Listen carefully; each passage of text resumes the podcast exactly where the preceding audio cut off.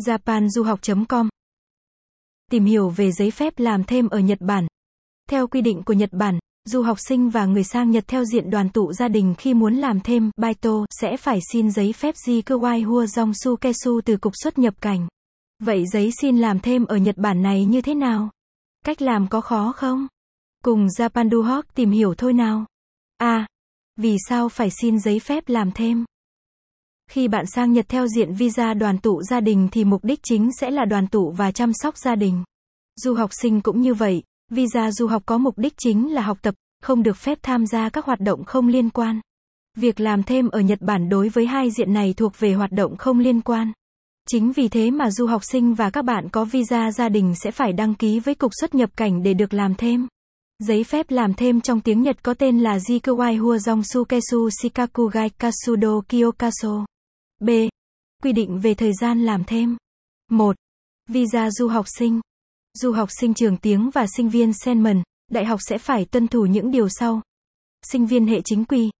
28 tiếng tuần. Nghiên cứu sinh và sinh viên dự thính. 14 tiếng tuần. Trong kỳ nghỉ lễ. 8 tiếng một ngày. Riêng du học sinh sẽ không được làm các công việc trong ngành dịch vụ giải trí, quán bar, vũ trường. Xem thêm 2. Visa đoàn tụ gia đình. Nếu vợ chồng của bạn đã có visa vĩnh trú hoặc nhập quốc tịch Nhật Bản thì bạn sẽ không bị giới hạn thời gian làm thêm. Trường hợp đoàn tụ người thân khác sẽ làm việc tối đa 28 tiếng tuần và thu nhập không giới hạn. Tuy nhiên nếu tổng thu nhập một năm vượt quá 130 man yên sẽ không được phụ thuộc bảo hiểm vợ chồng. C. Thủ tục xin giấy làm thêm.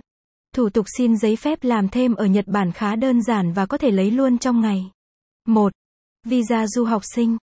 Thông thường, trước khi nhập cảnh thì du học sinh sẽ được nhà trường gửi sẵn cho đơn xin làm thêm di Jikuwai Hua Dong Su Kesen Trinh Su. Capson ít bằng attachment gạch dưới 5281 Align bằng Align Center ít bằng 850 mẫu giấy xin làm thêm ở Nhật Bản. Capson, bạn chỉ cần điền thông tin vào và gửi cho hải quan đóng dấu vào sau thẻ ngoại kiều là có thể làm thêm. Capson ít bằng attachment gạch dưới 5282 Align bằng Align Center ít bằng 900 dấu chứng nhận làm thêm 28 tiếng ở được in đằng sau thẻ ngoại kiều. Capson có một số trường hợp công ty du học hoặc nhà trường quên hoặc bạn chưa đủ điều kiện thì bạn sẽ phải tự làm. Thủ tục sẽ gồm có các giấy tờ sau. Thẻ ngoại kiều.